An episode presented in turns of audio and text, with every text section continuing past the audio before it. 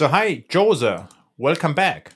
Thank you, Adam. Welcome. Uh, thank you for having me. Also, I, I, I, was about to say welcome, but you're you're the host of this. Yeah, we can we can switch this time. Uh, it doesn't matter. No, it's a symmetric show. so uh, okay. now the most important question: What's your favorite coffee? Uh, currently, I have a mm-hmm. mocha. What is mocha? One. Mocha is just what is uh, mocha? I, exactly? I, it's a, it's a mm-hmm. variety of coffee. I think so you know you have it's like mm-hmm. wine you yeah. have uh, grapes you have so many different variety and uh, for coffee it's the same and i am i am very fortunate to live uh, within walking distance of a mm-hmm. of a coffee coffee maker shop dedicated to selling coffee and uh, so i just say hey i like this one last time so could you find e- either the same or something cool. similar and uh, the guy just said, "Oh, you should, you should try this one," and that's fine. So I don't know much about coffee, but I, I know. I okay, and, and, and, and are the pictures from the coffee casts from yeah. from the coffee shop? Uh, actually, not. This uh, this background is uh, is a picture I found on the on the internet. It's a license free picture published maybe on okay. Unsplash or something like that, and it was taken in a coffee shop in New York by a photographer named mm-hmm. Andy Falconer uh, so credits to him for this picture. And it's uh, I, I could locate the coffee shop very precisely. It's near mm-hmm. the Cathedral of York, and uh, yeah, that's it. And I just like the I mean yeah, the yeah. mood of this picture. You know, the coffee, the the the, the small pastries. Yeah. The and to the listeners, to make the to make the listeners curious, uh, they have to watch your YouTube uh, newscasts is named properly, not coffee casts, and they will find the background image, right? yeah, absolutely. This is the background image I use for for the for the JEP Cafe. I called I called the series the I yeah, and I renamed it last time to yeah. Coffee Cast because it's so nice. But um, okay, so uh, regarding coffee, because I also like coffee, and uh, the the uh, I know there is americano, there is a mocha, and uh, it is sometimes hard to tell, you know, the mixture I'm doing what it is. So this was the the, the mm-hmm. question. But um, do you know uh, coffee press or aeropress? Oh, the the, the thing mm-hmm. that you with the kind yeah. of lever like yeah yes I, I, I used to use that when I was a student because it's very cheap stuff usually. Well, I, when I was a student, yeah, uh, the, the Aeropress so is still this, twenty this is euros, but this is from plastic. And this is not the French press. Mm-hmm. It is like oh. uh, it is from uh, it is uh, it is called Aeropress from the company called Aerobie, uh, and this is the best coffee you can get. Okay. So it looks like your coffee right now, and uh, and uh, then, of course, mm-hmm. you can have a drip coffee. I don't know how to call it. It's just with machine. Also nice. And then, you know, the proper Italian machine coffee, uh, like espresso, but it tastes differently. So this is why I wanted yeah. to have a little chat with you because I also like a coffee a lot. And uh, mm. yeah. But back to, or back, let's start with Java 21. So the next uh, most important question, or, mm-hmm. or, or a little bit less important question, but what's your favorite Java 21 feature? Um, that, that's quite a tough question. Uh, I would say personally, the, the, the my favorite feature mm-hmm. are virtual threads because this is really for me. This is really the first step of uh, so many new opportunities that are going to develop in the future uh, in, in, the field of reactive programming and uh, how to increase the throughput of your application when you're doing uh, services or, or, or, or, clients, by the way. Anything blocking, so most of the time, uh, network uh, request, any kind of network request you will uh, you will have to do in your application uh, will benefit from uh, using uh, Virtual Threads. And it's it's something that will what I see as of now is that it's something that that will allow you to greatly simplify the way you write your code uh, and and the, the, consequence of that is that it will make it so much uh, it, it, it will be so much easier to maintaining in the long run this kind of uh, ugly I, I call it ugly because it's not because it's ugly it's because it's super hard to write and super hard to read uh, reactive code. And uh, using virtual thread will allow you to to get rid of all this programming model that is callback based lambda based function based um, programming model, uh, and I think it will uh, it will be great things in, in, the future. Not now because so far we just have virtual threads, and we need, we need more things around them to um, to to completely leverage them actually. but uh, th- that's the, really the starting point. So yes, for me that's the yeah, most exciting uh, feature. the- maybe even the most hidden feature because usually the virtual threads are going to be used by Helidon behind the scenes, for instance, uh, hopefully. But um, but Yeah. I'm glad you said ugly because this was my opinion for years. I happily ignored reactive programming. I, I think I always rejected to write the code. I got lots of contracts from my clients to help them with debugging, you know, reactive uh, programming applications or how to call it, applications written in a reactive way. And uh, sometimes, you know, they called me and say, you know, how to debug this. It's like, no idea what you did, right? So, and why you did it. And what I never understood, why reactive programming was hyped as something nice or interesting. For me, it would be, you know, ugly but necessary sometimes, but not like, you know, nice. And uh, and I was in the lucky situation that I never worked for Netflix or YouTube or something like that. So what I did, I ignored the entire, uh, you know, reactive programming efficiency gains. So I shipped, you know, usually Payara, Glassfish, WildFly, whatever. Use at most the suspended in JAX-RS, which was sometimes good enough. And uh, and this is perfect because uh, all my all code I've written is perfectly simple. And now, if we get you know virtual threads, I hope that the platform gets updated and there is nothing to do. This is the perfect case for clients, right? Yeah, absolutely. and this makes me excited because The- what um, Yeah. you know a few years back if you know in every conference they selling you know the hottest stuff like reactive programming and you are more more or less alone and try to write simple code. You always i always thought you know am i just you know i don't understand it or what's wrong? But uh, in java sometimes a good strategy to write simple code and wait. And the platform engineers you know from uh, from from java they fix it behind the scenes. It happens it happens a lot.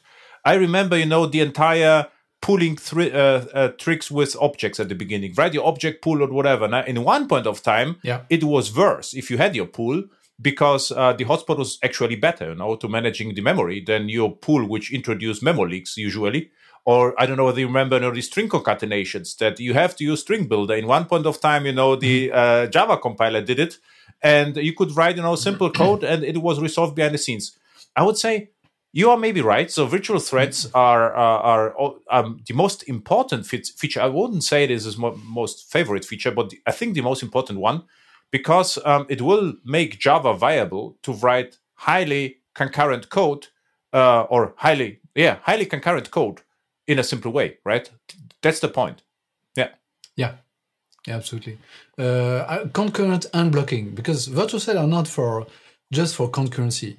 I mean, if you if you take a parallel stream that is doing some in-memory computations, uh, whatever the, these computations are, and you you just uh, move uh, this parallel stream on virtual threads, odds are that you will actually degrade your performances because if you don't block a virtual thread, then you're not gaining anything. Uh, a virtual thread is is running uh, on top of a platform thread. Okay, so running a task in a virtual thread is actually an overhead compared to running it in a regular platform thread. So if this task is not doing anything outside of your your your application memory, then this overhead there's no gain to balance this overhead. Now, if this task is doing some network request, so some blocking code, but by blocking I mean code that will just continue to use your platform thread, but not using your CPU for like milliseconds, which is usually the case when you're doing REST request or any kind of internet request, by the way, not only REST. Uh, if you're not blocking your, your platform, then there is no no gain to be to be uh, to be accept, uh, expected from uh, from uh, from virtual threads. So virtual threads are really for for very precise use case. This is this is there. uh, There are so many people writing many things and recording many things for YouTube about virtual threads, and, and most of them, I would say, most of what I what I saw actually, uh, at least, uh, completely misses this point. Virtual threads are really for your Yeah. blocking code For efficiently for waiting, right? If you if For you're efficiently regular- waiting for stuff to happen. yeah, exactly, exactly, exactly. If you, I mean, the so so far the garbage collector, which is pure in memory stuff, is not running on in virtual thread because it's. It, it You're also a bit that. big enterprise, as I remember the last conversation. And uh, I don't know whether you remember Grizzly. It is like, you know, the uh, small piece of Glassfish. And yeah. it was a, a, long time ago. And I had also mm-hmm. a podcast with the creator of Grizzly. And um, and uh, they started with it because back then we need to know the long polling, so-called comet. So what Grizzly was able to do, mm-hmm. it was able to block forever and it parked the thread, right? So, and what we could do is we can wait until the browser mm-hmm. does something, or uh, some no, sorry, until on the server something happens and pushes, you know, the message back to the browser. So this was uh, this was like ten years ago, I think, and we could do with it crazy stuff. So I remember in an insurance company, we communicated with the hosts. We have like millions um, of um, not millions, ten thousands of connections, waiting connections, right? Something to happens the mm-hmm. host pushed you know the the uh, the the so backend host it was z/OS actually this was the terminal integration this was crazy so if they selected something in the terminal in the host it pushed to glassfish and glassfish pushed to the web client so there was like you know um, a, a, loop and uh, this works surprisingly well but you yeah. need to know a specific runtime so right now you could uh, do something with virtual threads or and another pattern backend for frontend so uh, it was uh, another project. So the, they use uh, the application server as a facade to many microservices, and there was some coordination work going on. And this I saw is okay. This is the unique use case for reactive programming because the you know the the router has nothing to do with it was Glassfish. Then routing and waiting, right? And and if we generate uh, generate a load, we could actually kill the server back then because you know every thread had some memory. And this would be also perfect case for for reactive prog- programming back then. And now nothing to do. We could just use you know http 11 java client and just call you know the backends and just start every request in a new virtual thread. And and and task is done right but you are not that excited i'm really excited you, and you, you, you are now to, you know to... you are now like you're very you know uh, how to to the point and and uh, and no more excited. So I'm really excited no, about that. Yeah. No, I, I, am very excited. No, no, don't, don't, get me wrong. I'm very excited, and and I see that people are also yeah. very excited with this feature too. Because when I go to JUGs or talk to people, the first question that comes up uh, about Java Java 21 yeah. is, yeah. is about Virtual Threads. I mean, this this is the topic people want to hear about, and and I'm I'm really happy with that because uh, first there was a lot of engineering effort behind that. The, the work on Virtual Threads started started maybe six or seven years ago, literally. I remember the first, probably remember that also, but the first uh, talks at uh, Belgium, for instance, by uh, by uh, Alan Bateman, were like uh, he was not talking about the virtual thread, but um, about yeah. fibers and continuations and this kind of stuff. But th- this was really the the, the, start of mm-hmm. this uh, engineering work under the umbrella of the Loom project, because that, that's the name of the project and it, and it took it took years to to set it up, and now it's working amazingly well. I mean, uh, it's really it's really crazy to. I said genau, which is exactly in German. Virtual is really just just a simple. I said uh, genau, Sorry? which is uh, by accident, which is exactly in German. So, um, so but um, uh, okay. Yeah. In a client project, uh, I uh, we actually um, it, it, looked like a virtual threads would be a good fit, but I explained them actually what happened behind the scenes. So I said, okay, the virtual thread is one point, but there is the issue now of, of pinning. And what the JDK engineers did, mm-hmm. They replaced, for instance, I think uh, URL DNS URL connection and sockets was replaced to make it non-blocking. So there was a huge effort, and they were delighted to yeah. say they didn't even knew that such innovation happens behind the scenes. You know, I, I told them, you know, whatever virtual thread mm-hmm. thread touches, it has to be async. Other one, it gets pinned, you know, in the entire advantage. I hope this pinned, right? Is the right term. It gets pinned to the carrier thread. And if yeah, it's pinned to the carrier thread, then the entire advantage is gone because then you have one to one relation. But I say, look, the entire JDK was replaced. And my feeling is Java 21 and later becomes to be the perfect storm. So it's like all small pieces and JEPs mm.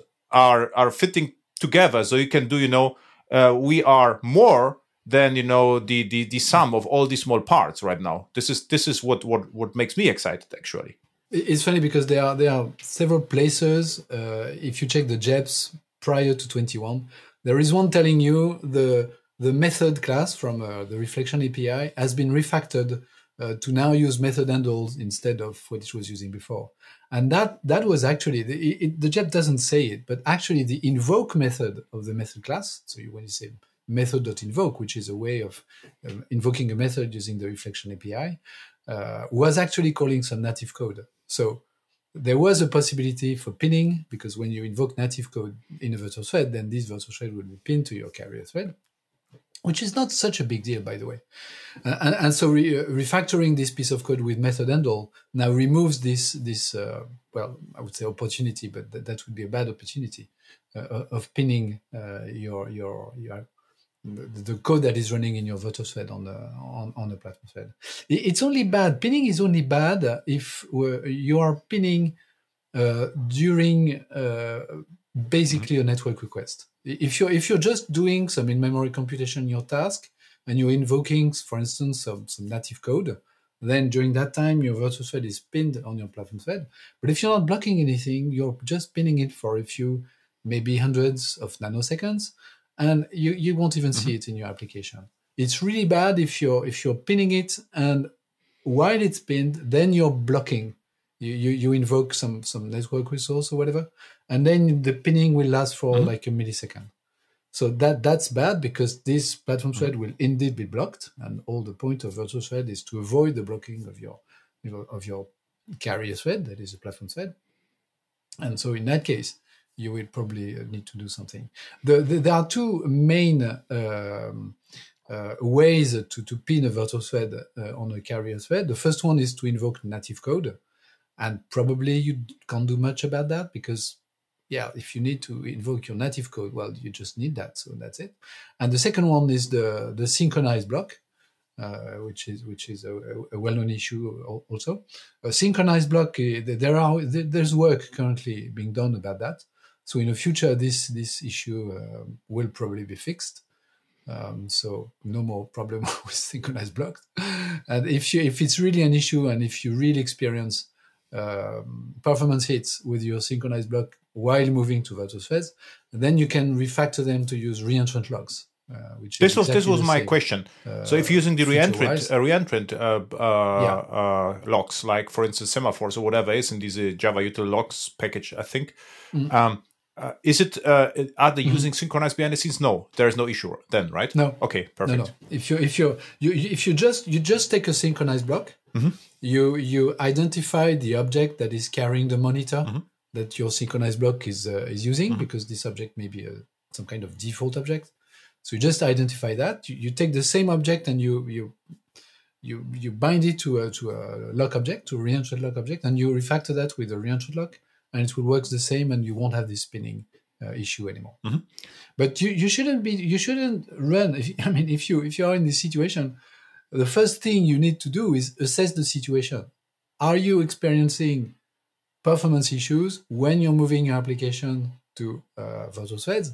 And, and uh, are these performance issues coming from synchronized blocks? Because odds are that it won't be the case. Yeah, but uh, the problem is most of companies are not that reasonable, right? So in my project, what happens is they say uh, we have to build highly scalable application, and they already assume we need reactive programming, right? So this is what happens, and then I okay. ask the second question or the first question. My question is, uh, how many transactions per second do you have? And the answer is we don't know. So okay, then uh, so the answer uh, is probably ten. Yeah, yeah, exactly. this is in most cases. So I think recently the most were 200 transactions per second, which is basically nothing, right? So, and if you have uh, 10, it doesn't matter. And it's sometimes really 10, no kidding. So, but now I have the answer. We say we do nothing. And in case you really have to scale like crazy, then we use virtual threads somehow, right? And the problem solved. So what what what means is this virtual threads is a is a is a, is a good life hack, you know, to get rid of all fancy framework and just use you know the standard Java. So this is important to me because later we have the possibility to on demand increase you know the concurrency or whatever if we have network calls or whatever because we have virtual threads and and the problem solved. And later maybe will never will never happen and we forget about the case but i don't have to remove our framework afterwards right? So this is this is the the good stuff. Yeah. Yeah. Yeah. And, and maybe if you if you running on the on top of a well-known framework like spring boot for instance well, Spring Boot, you can you can you can have it running on Virtual Threads with Java 21. Yeah, and they've been working on that. And uh, Spring Boot, I, I, uh, there's a version of Spring Boot running on Virtual Threads. It, I think it started something like 14 months ago, something with the preview features mm-hmm. of Virtual Threads in late 2022. Mm-hmm. So I mean, it's it's super solid, and you can just give it a try. There's nothing to do on your on your part. Yeah. There's nothing to do. It's just just a matter of configuring your Spring Boot engine to use Virtual and that's it. And I'm not even sure. It's it's even possible that they're using Virtual Thread by default. By the way, Mhm. I'm not a Spring Boot expert. No, I'm, no I'm way, so. 95% of my projects are Quarkus. And a similar story, Mm-hmm. so you can activate the virtual threads, but you don't have to. So there is one. Uh, so you, Mm-hmm. this is your choice. But what happens on Quarkus? They also have a reactive programming framework, and this is what they try to go with because they find a tutorial, Mm-hmm. copy their code over, and just you know, it's like don't use it, just use your standard microprofile and and and whatever uh, JAX-RS basically. And Helidon is even uh, more interesting because uh, in Helidon Yeah. they already uh, migrated everything to virtual threads. They are working closely with uh, the Oracle department, and there is the um, I forgot the name, not Mina because Mina was something different, but they have Numa, N- uh, N- uh, Nima, Nima, exactly. Helidon Nima. because Min, Mina was, I think, it's, uh, another yeah. Apache project. It was Numa, exactly Nima or Numa, and uh, and uh, this is um, excites me more because they they refactored everything from ground up. You know, this is like virtual thread first uh, or native.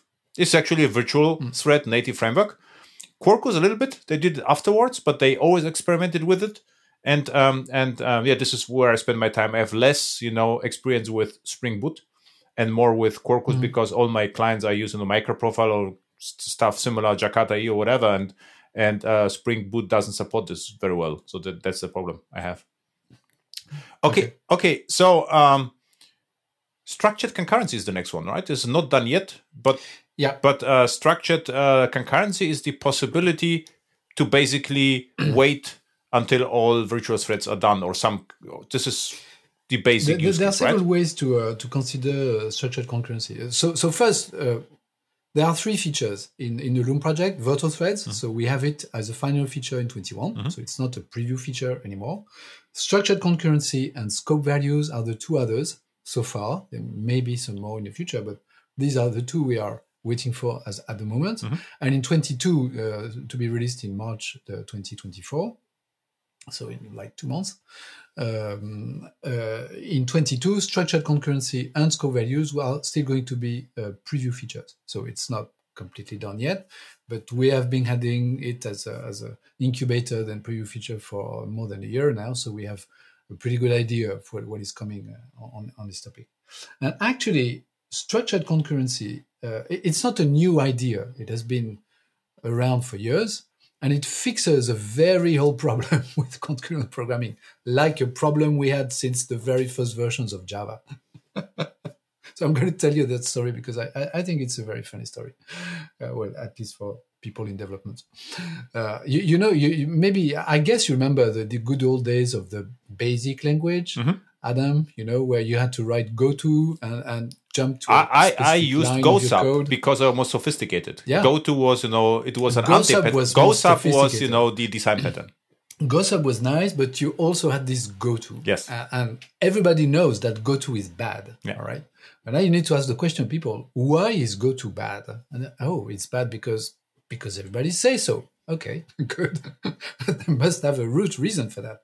And goto is bad because when you look at a line of your code, a, piece of your code, if you have gotos in your language, then you cannot do any kind of debugging whatsoever. If it crashes on this line, understanding uh, what was the previous stuff executed by your program is very hard because you have gotos and, and you can go from anywhere to anywhere in your code.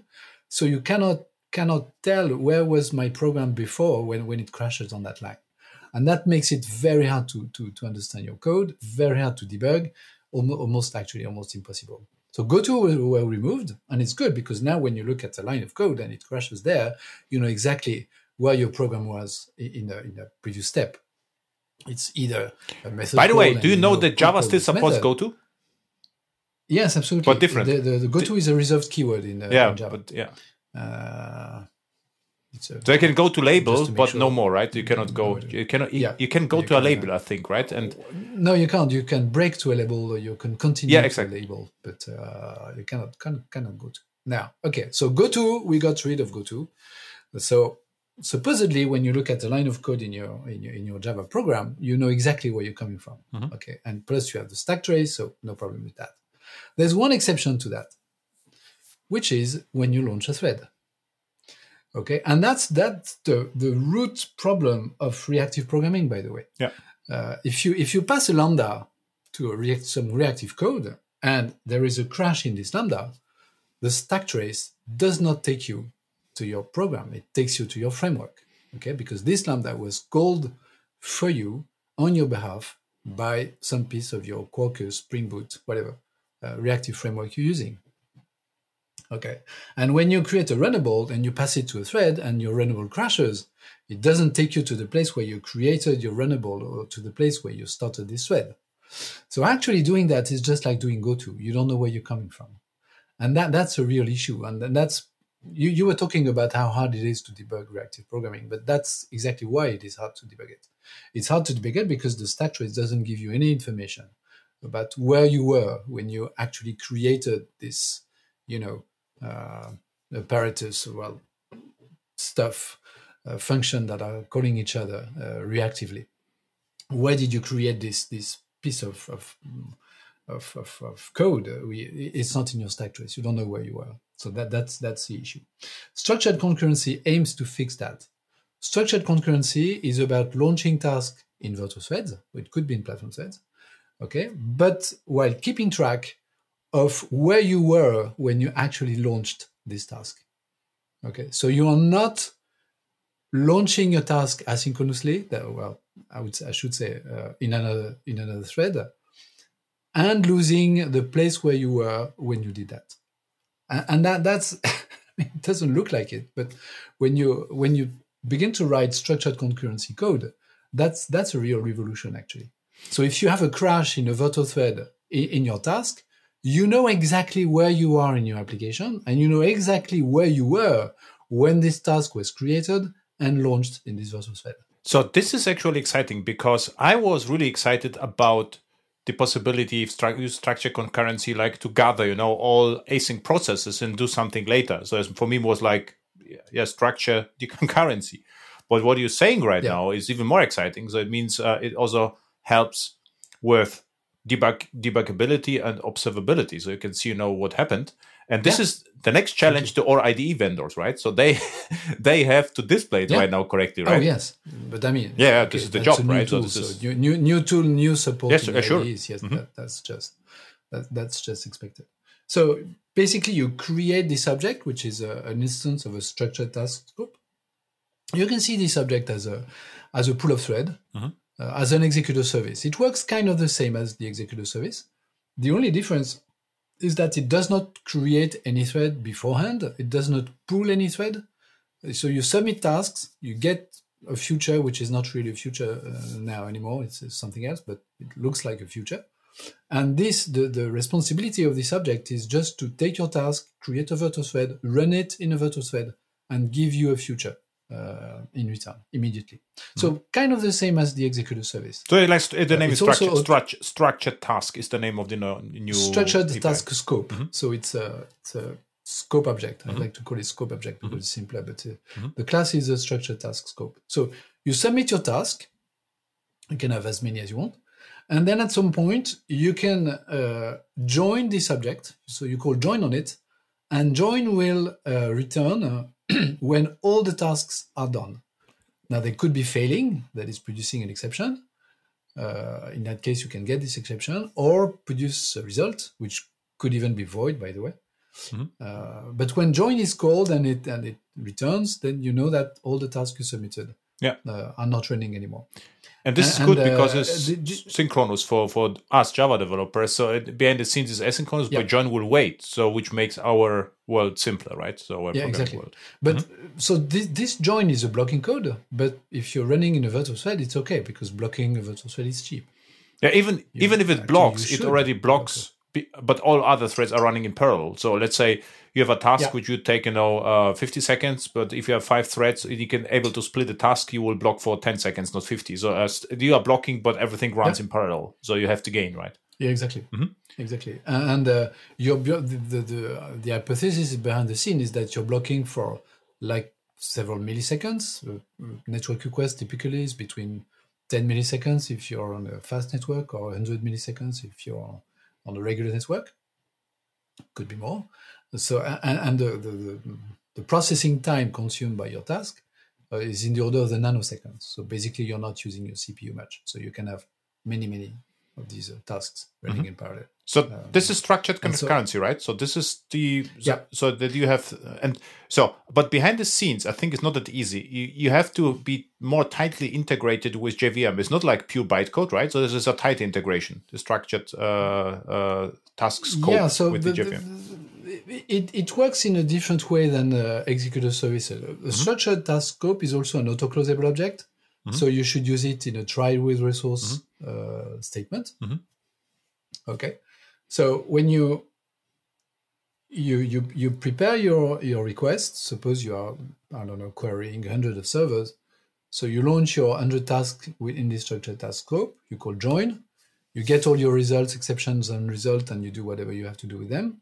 And then, because you are in a try with resources statement, you produce a result, exit the try uh, the try block, and then this structured concurrency object uh, will be automatically closed for you and everything is cleaned up. If you have like loose threads, for instance, threads you are still running, and uh, well, they will be interrupted and, and closed and garbaged uh, automatically for you.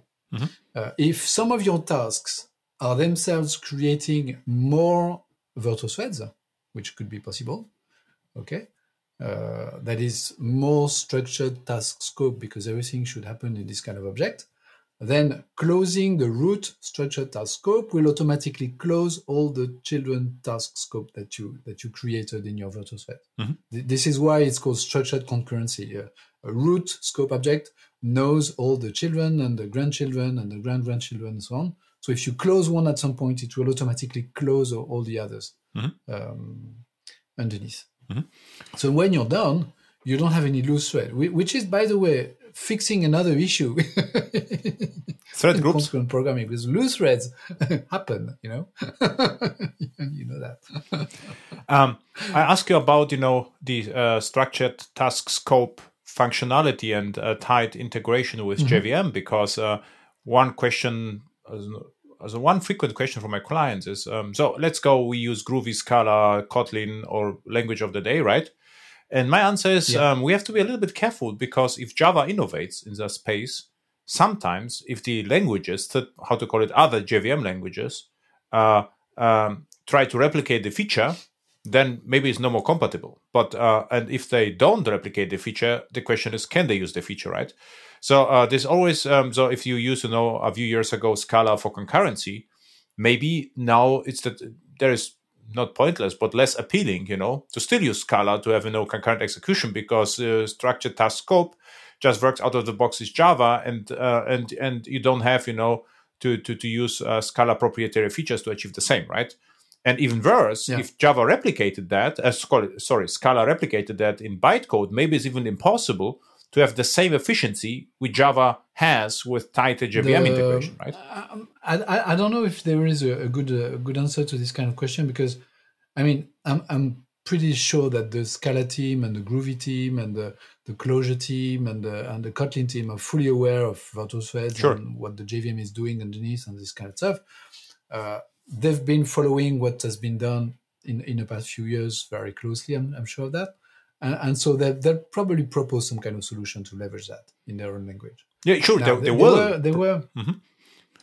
Yeah, maybe they already it's already done and it will be published in the next. I, am sure it will, but but if, it, if, you consider Scala, I think the first you know attempt. I don't know Scala was since 2006, seven or eight. Uh, I, I, had the first conversation and try to look and, and use it and and uh, they had back then already you know amazing uh, concurrency. And this was way before java introduced that right? So this is interesting. If you mm-hmm. have your own uh, how to call it your own ideology or your own you know semantic world and then uh, and then you have to fit it into afterwards into into java concurrency model. So this is the, the interesting part which is always exciting mm-hmm. right?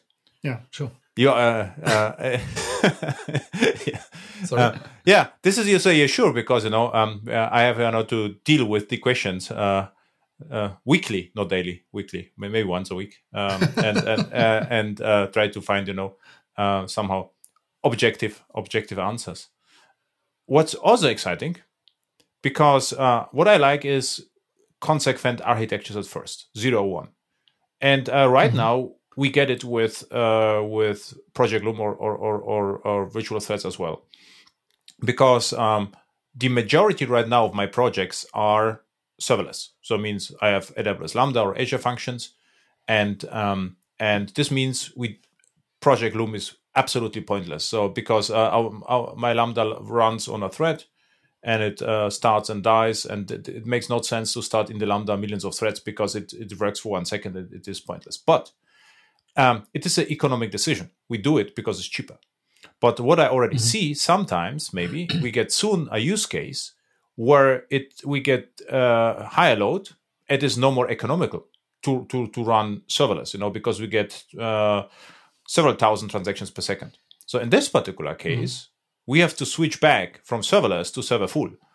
And uh, so likely we have Quarkus, so the code is exactly the same. There's no difference. But what we could do right now, we can actually provision a bare metal machine, a bigger one, and run virtual threads on it. You know, so we have now uh, the same code we can run in serverless mode um, for, uh, for, serverless mode uh, to save money for less active clients, and uh, and bare metal machine, you know, to to save money for highly active clients. And and this my, this is this is genius because because you have exactly the same Java code which can run you know in serverless mode or in server full mode with virtual threads, which is really it is it is great because from the maintainability perspective, you have exactly the same code base, and you can decide per client basis or per, per tenant uh, basis uh, basis um, where you would like to run the code, right? So and, and this is this is really nice because if you would start, for instance, with reactive programming,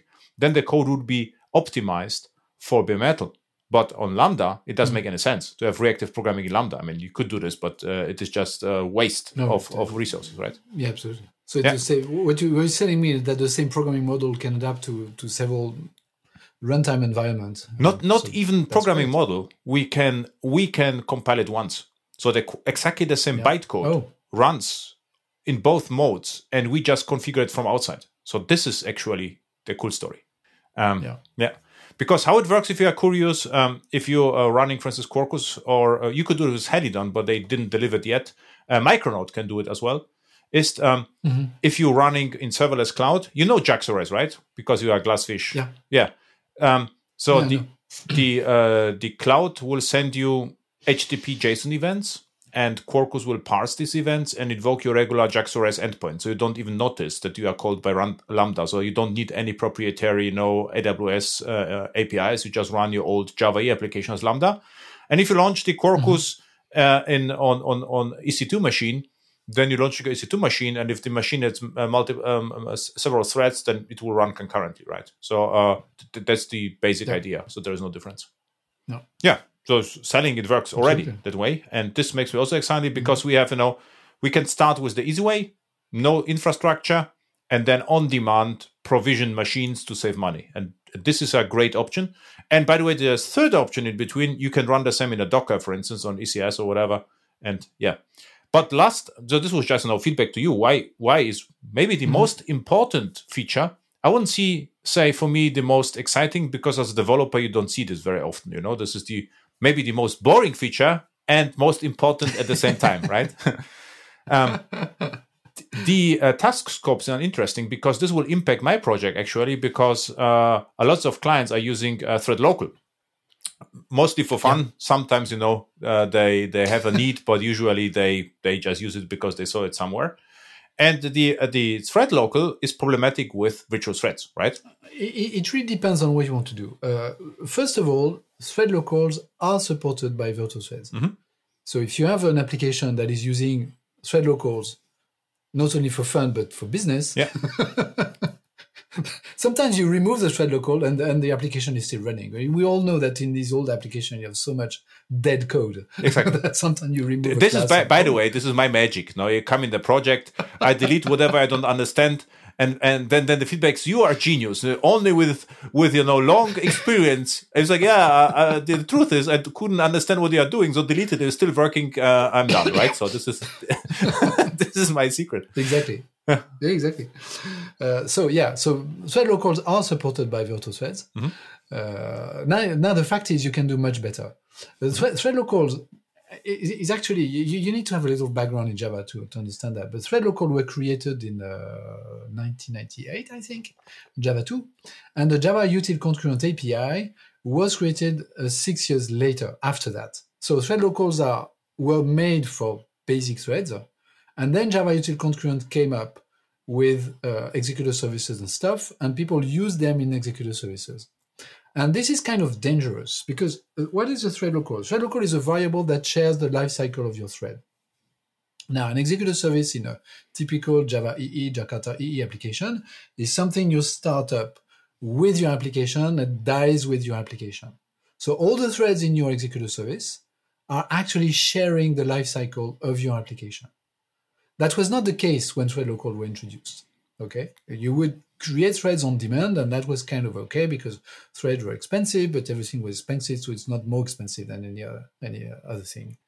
So now you have thread local variables, and if you're not careful, they will actually share the lifecycle of your application, not the lifecycle of your thread. That is, in, in a model where you have one request, one thread, share the lifecycle of your request. So if you don't call remove on your thread local variable, if you handle your thread local variable yourself, and you don't know that there is a remove method on them, so ask yourself, do I know that there is a remove method on my thread local? okay. If the answer is no, then you're in trouble.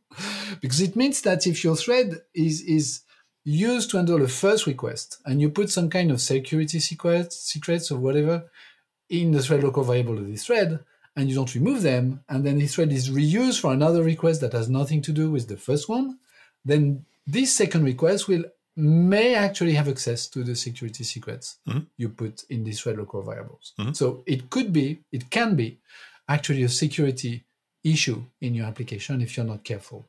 Okay. There is a so big issue. The idea. There is a big issue with that. Yeah. So with the security yeah. issue, I don't. Um, I never.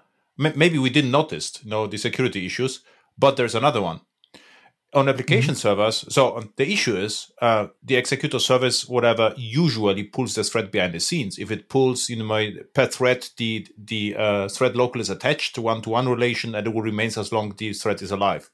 Which means is yeah. we um, or we uh, the projects I tried to fix introduce memo leaks because if you don't mm-hmm. call uh, remove, uh, the the the, uh, the, the objects are gathered in the in the um, thread local, and the application crashes. Yeah.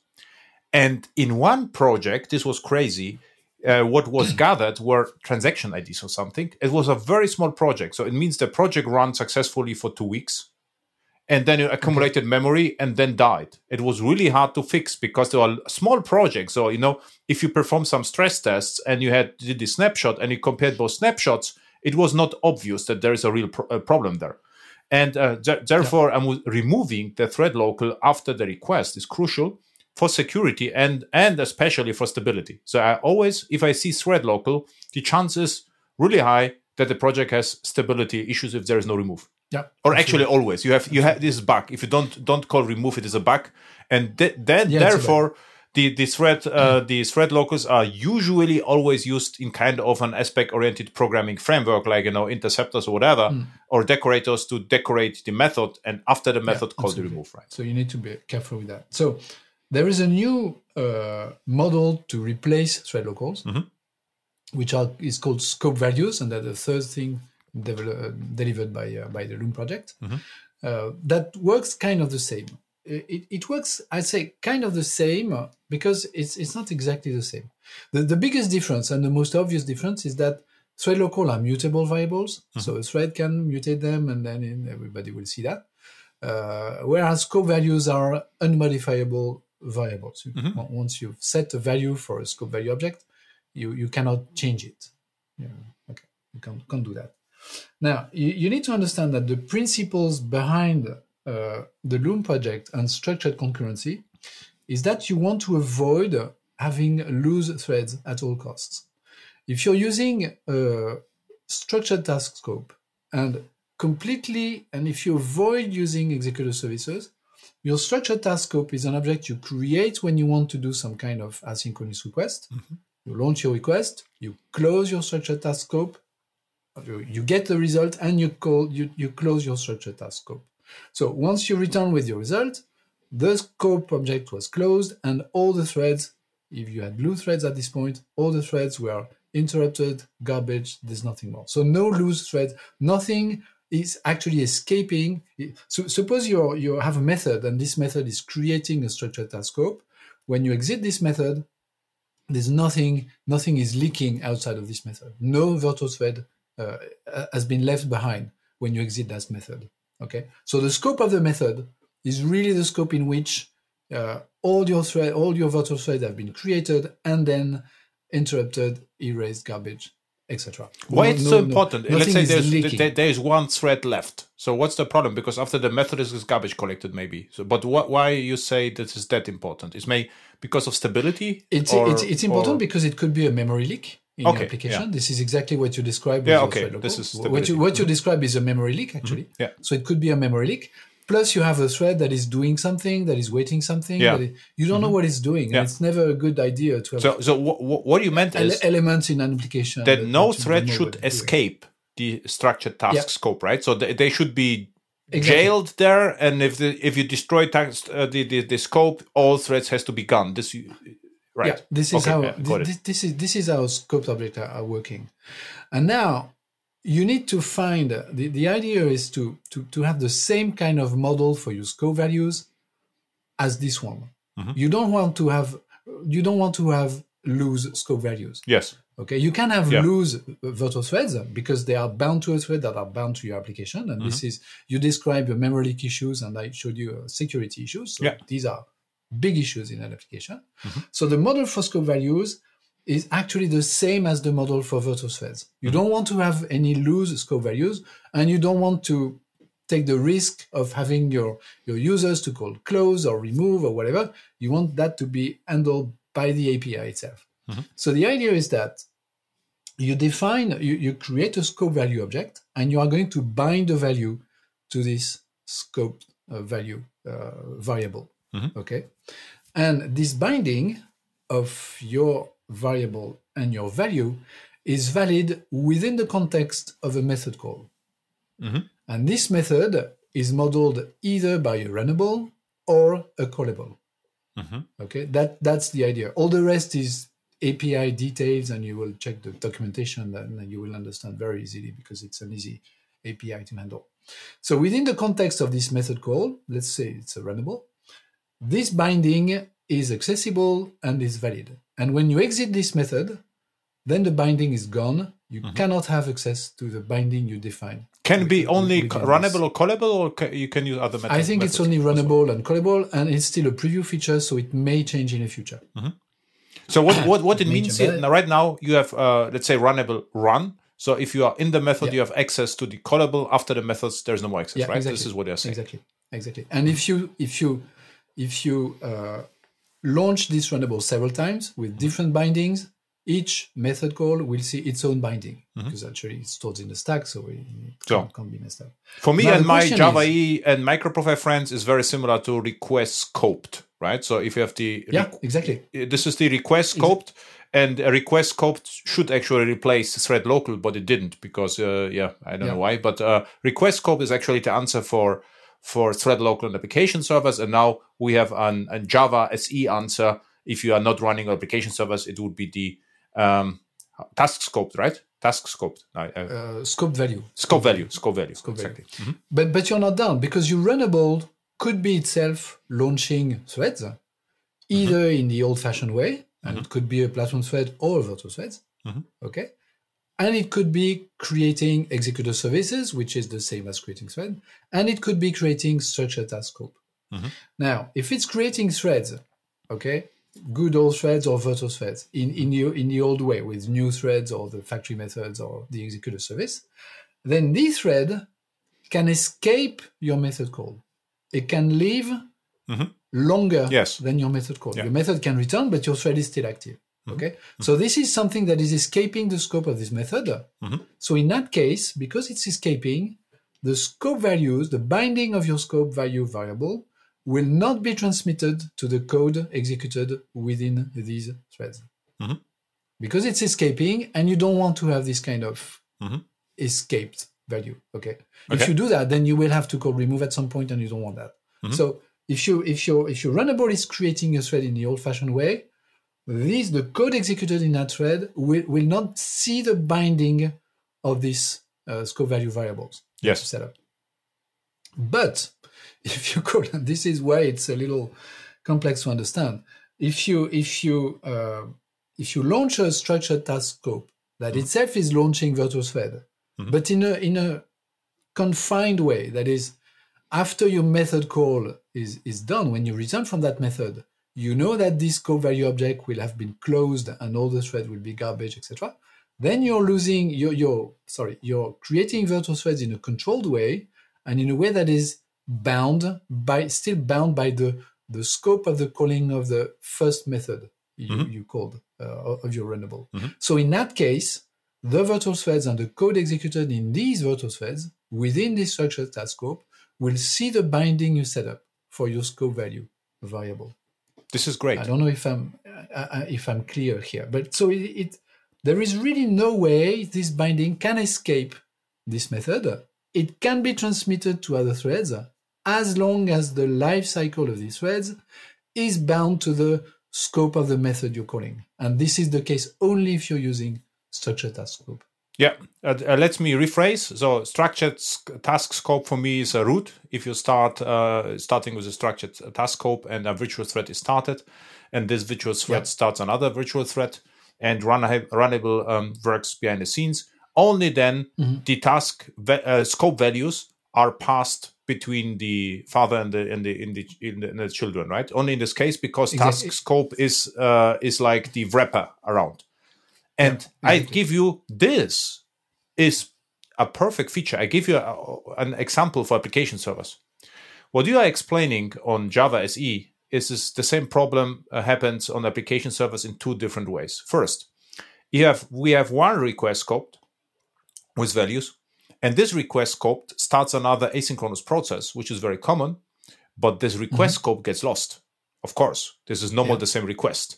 So either you have to reopen your own request scoped and pass it, or the data gets lost. And basic, and and this is actually what uh, also um, on on on on, you know, on Quarkus and similar frameworks. This is a common asked question. You know why I don't see the scopes again because you started another transaction or another process, and the other process can can run longer than the first one. So this is you know you have Yeah. like a facade on it, uh, and it c- calls a method, and this inner method can run longer than the outer ones, and this way why I get lost.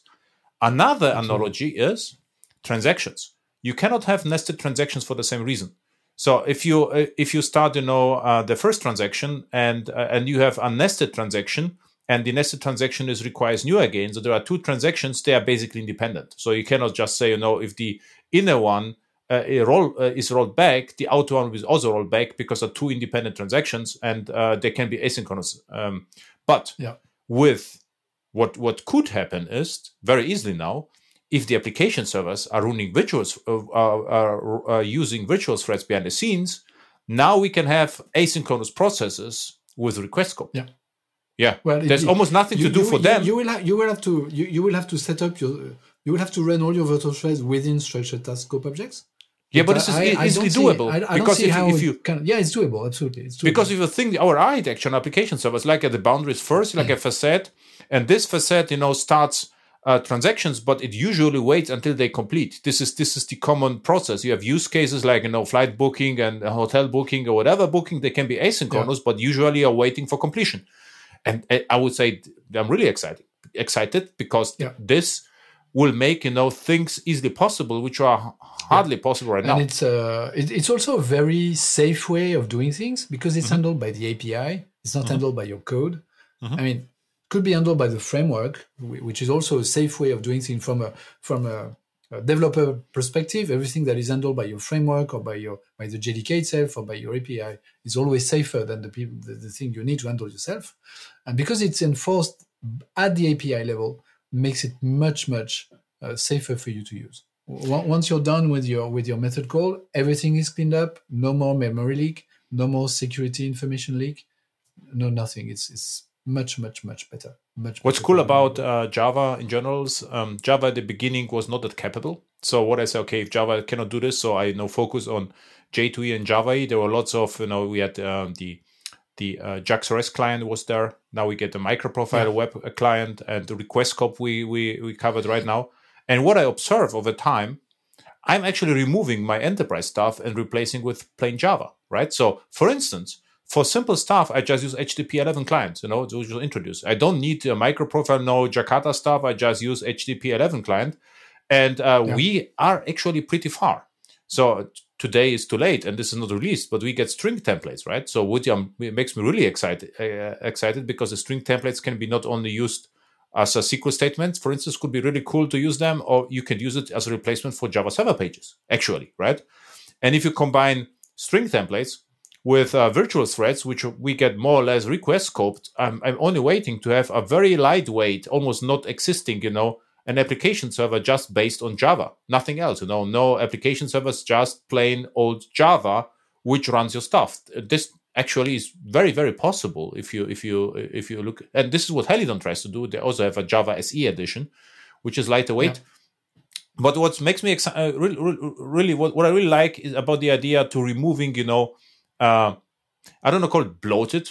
Java is not bloated to me, but you know, unnecessary ballast from Java and microprofile and replacing with standard Java, which which seems more and more viable. And if we are not using doing this as Java developers, the platform developers can do this, which uh, very good. Mm-hmm. So today we only managed to discuss one feature. I don't like to start with the second one because it would take two hours. You are way too interesting and way too knowledgeable. So I I use you, you know also to learn new things. But um, where people can find you on the internet, you know, uh, we have the uh, I call it Coffee Cast, but you know, just point to your resources and your personal stuff as well. The, so, uh, you know, I work as a, in a Java developer advocate team at uh, at Oracle in the Java mm-hmm. platform group. So if you just connect to YouTube.com/java, mm-hmm. you will find all the content that uh, that I, I produce. Uh, and all the other members of the teams are, are, producing.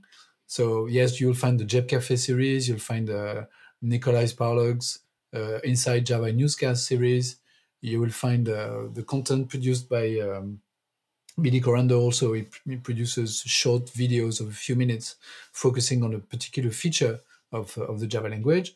You will find uh, if you if you're really interested in uh, in 21, I guess you are. uh, you may find interesting to follow a series we published back in September uh, just for the release of 21, uh, mm-hmm. which was called Road to 21, and that, that's a series of several videos. There are also videos on security by uh, Ana Maria, which are really great. Uh, and, and, so you can you can connect and, and, and, have all these these videos. And we I also publish a, a, series of shorts, and I really like it because it's very funny to to make that. Uh, called the cracking the Java coding interview, and in mm-hmm. just one minute you take take a question and you try to find some. Uh, uh, clever things to say about. And Nicolai is also there. Funny, uh, fun. Uh, uh Nicolai Parlog, right? Is also on the, yeah. on the, on the team they're the only lazy member of a team which doesn't produce any, any anything anymore. Uh, he produced the the podcast. I think his name is not Daniel. Oh, right? Oh, the the the, the, the, podcast. There was some kind of a pause in a in a podcast in the Inside Java podcast. Uh, David Delabassée. David Delabassée, uh, not Daniel. Yeah, David. sorry, apologize. I also had other podcast. David. This is the only lazy uh, chef, the manager, right? We manage you all. yeah, well, maybe maybe he's working on other stuff ah, okay. that you don't see. I wouldn't really call him lazy. I don't think that's the right. he will like it. He will like it. he will like it. He knows how it's meant. Really nice uh, guy. Uh, okay. I'm sure. I'm sure he will love it. Yes, indeed. yeah. but yes, we we, ju- we just published uh, an Inside Java newscast uh, a few days ago, by the way, uh, on the Foreign Memory API, which is really interesting. And if you're yeah. in a podcast, there's a, about on the very topic of virtual threads and Helidon, there is an interview with Tomas. sorry, Langer. Tomas Langer, yes, the, the mm-hmm. main Helidon, uh, I, I, think he's leading the, the, the Helidon yeah. project, where he explains actually how he factored the, the, the, the core engine of uh, the Helidon uh, server mm-hmm. Uh, to Virtual Threads. And it's really yeah. interesting. It was published about a year ago, I think, something like that. And on YouTube, what I like, you know, the entire uh, stuff you are producing is also fun. Uh, this is a high high production value. So, the, you know, the Java 21 mm-hmm. road is like like a map, you know, so nice and yeah. uh, so it is it's also fun it's not not only you know uh, dry theory is fun so thank you yeah and i, I have to invite you, you, back to talk about your second favorite oh. feature Uh, we have lots of features, so this is a never-ending story right now. I think that's fine. Perfect. We're happy to do that. Thank you. Thank so you. Much, Adam.